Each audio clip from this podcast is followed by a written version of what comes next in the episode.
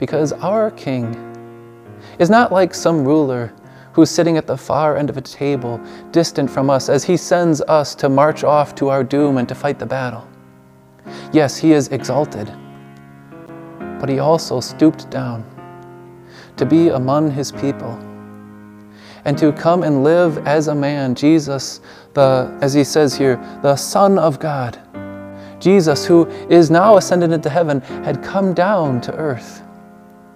And he came down so that he could wage the war and fight the battle.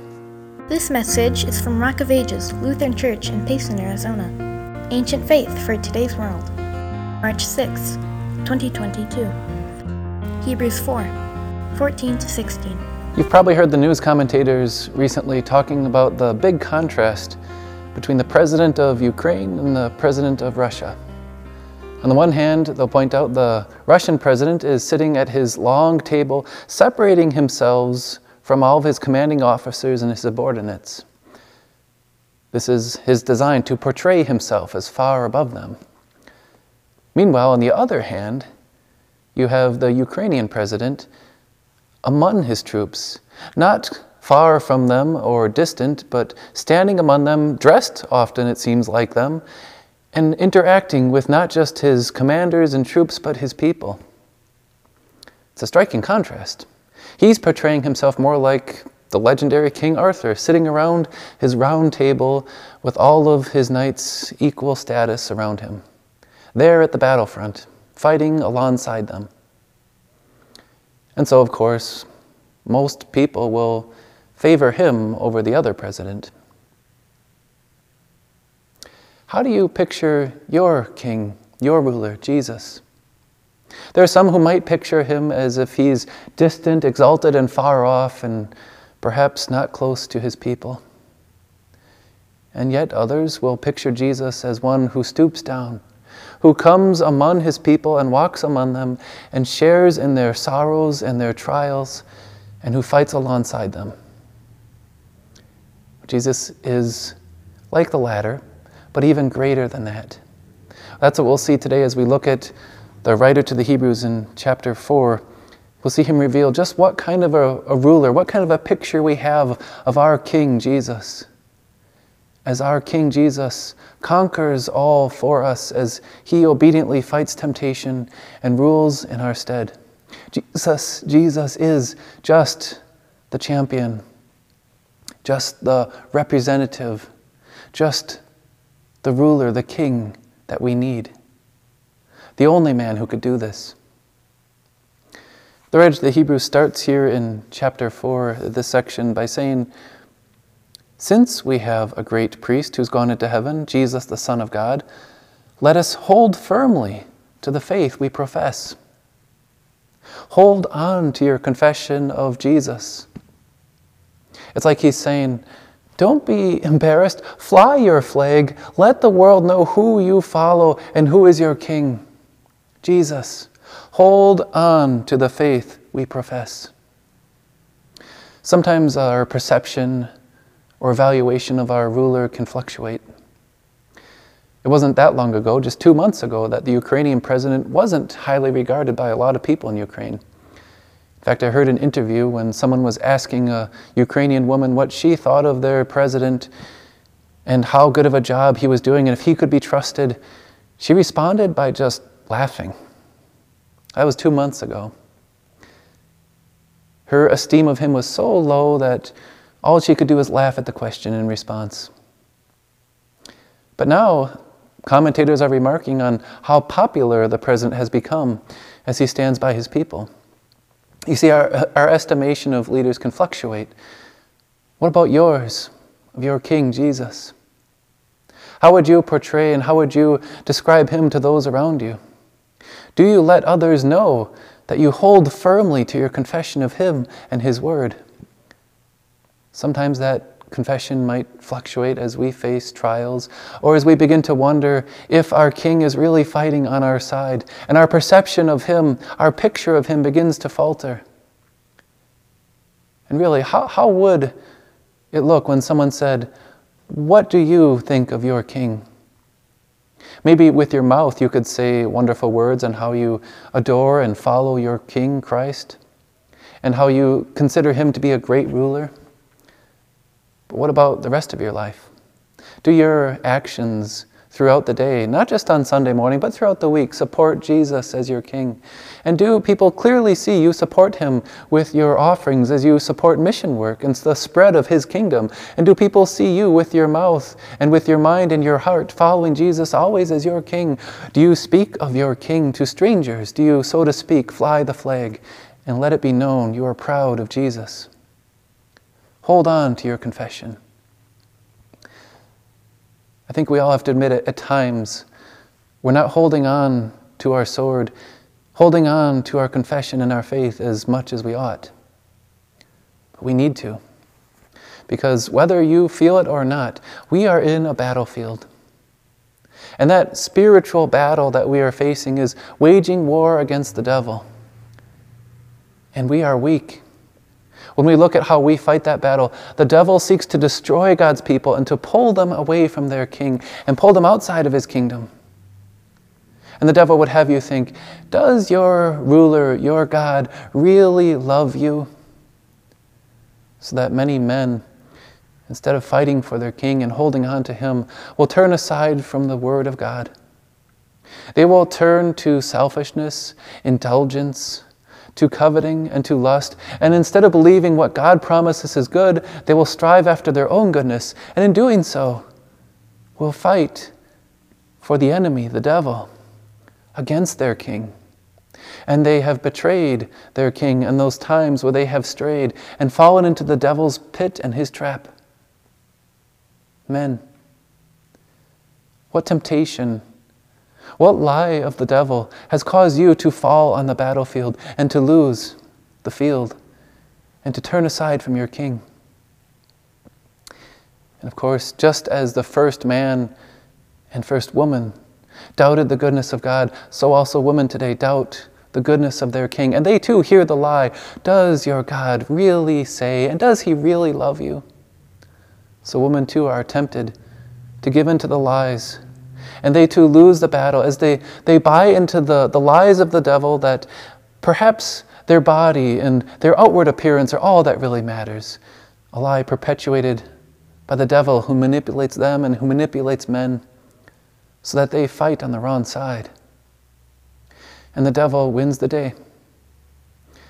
Woman, what temptation have you given into recently that has caused you to fall in weakness? We are all weak. And all of us on the battle against our enemy have fallen. The first man and woman, our parents, have fallen, and so do we, every one of us. Politicians fail as they resort to lies and prize for power. Pastors fail as they patronize and turn aside from the truth. Everyone, parents, fail as they fail to love their children and parent. And the battle's lost. You see, we, we need to have a confession. And we need more than just our king. We need what the writer to the Hebrews says here a high priest, someone who steps in between us and our God, the God who we have turned aside from in sin. And we need someone who will intercede because we've betrayed and joined the enemy. We need him to bring us back, to bring redemption and forgiveness, and to offer the payment. We need a priest. What are we to do when we face the battle and we recognize our weaknesses and our failings and the temptation that popped in your mind in which you gave in? The writer to the Hebrews says, Hold on. Hold firmly. Let's hold firmly to the faith we profess. The faith that we profess is what the writer to Hebrews is giving the second generation of Christians who received God's word. It was passed on to them from those who knew Jesus, their great high priest. And the faith that we profess has been passed on to us throughout the ages for thousands of years. It was professed by the reformers 500 years ago as they said, Let's hold firmly to Jesus, not try to fight this battle on our own, but hold firmly to Him. And it's you who now have that faith, faith and profess Jesus as your King. Hold firmly to that confession. And why? Why did the ancient Christians and why do Christians today hold on to Christ in the face of the battle? Because our King is not like some ruler who's sitting at the far end of a table, distant from us, as he sends us to march off to our doom and to fight the battle.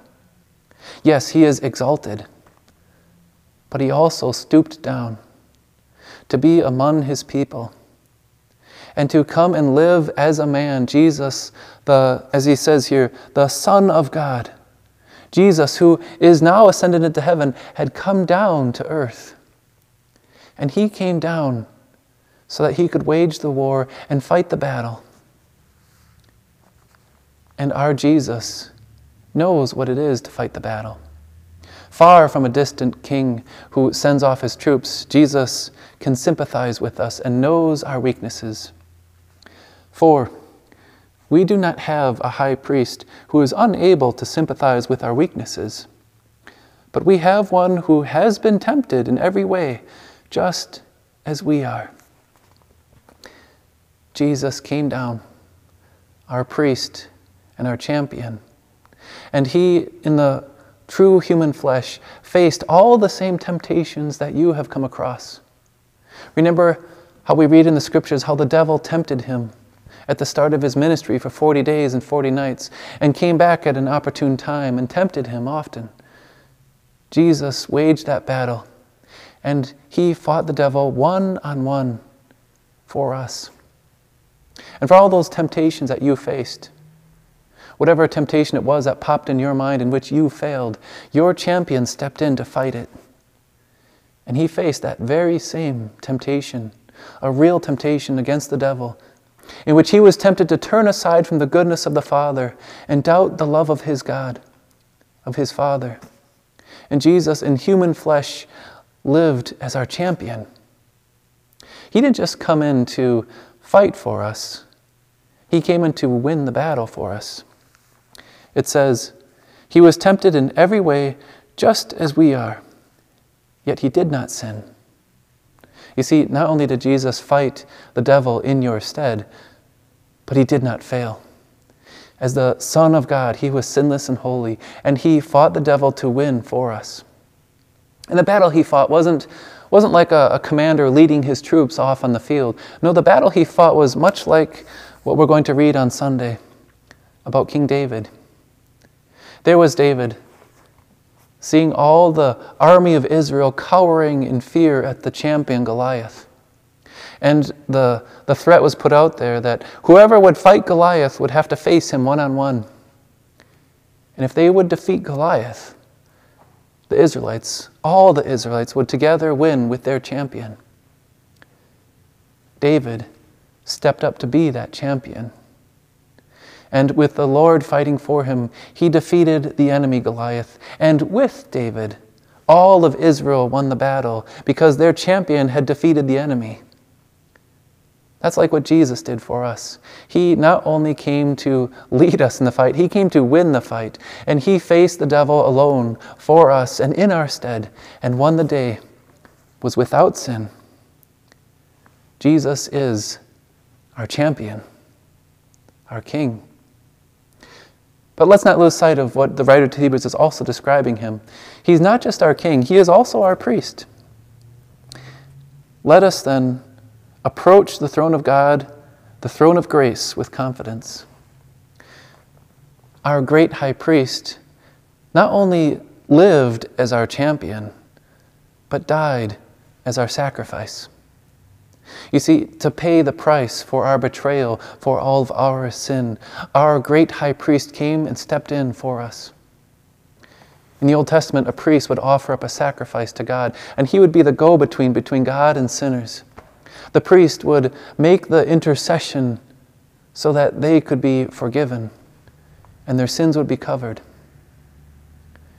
Like all the priests before him, Jesus offered a sacrifice. Only his was before the very throne of God. He entered into the throne of heaven to offer up that sacrifice.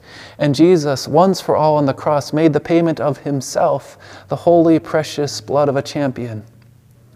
And their high priest, like a, a defense lawyer, like a judge, like an arbitrator in a, a case, or maybe even you could say like an insurance adjuster, said, All the liability is gone. All the guilt is removed because the payment's been made. The payment wasn't made by us, but by our priest. And so we can look to our champion, Jesus, our great high priest, Jesus, who lived and died for us and who rose again to be our king. He says, Let us approach God's throne of grace with confidence so that we, may receive mercy and find grace to help us in our time of need. You know, in the ancient world, you couldn't approach a throne of a king. Kind of like today, imagine if you would come before the, the President of the United States and just run up to him. The Secret Service would tackle you asking, What were you thinking? You, you can't just do that. You can't just run up to the President. And now we have access to the greatest king.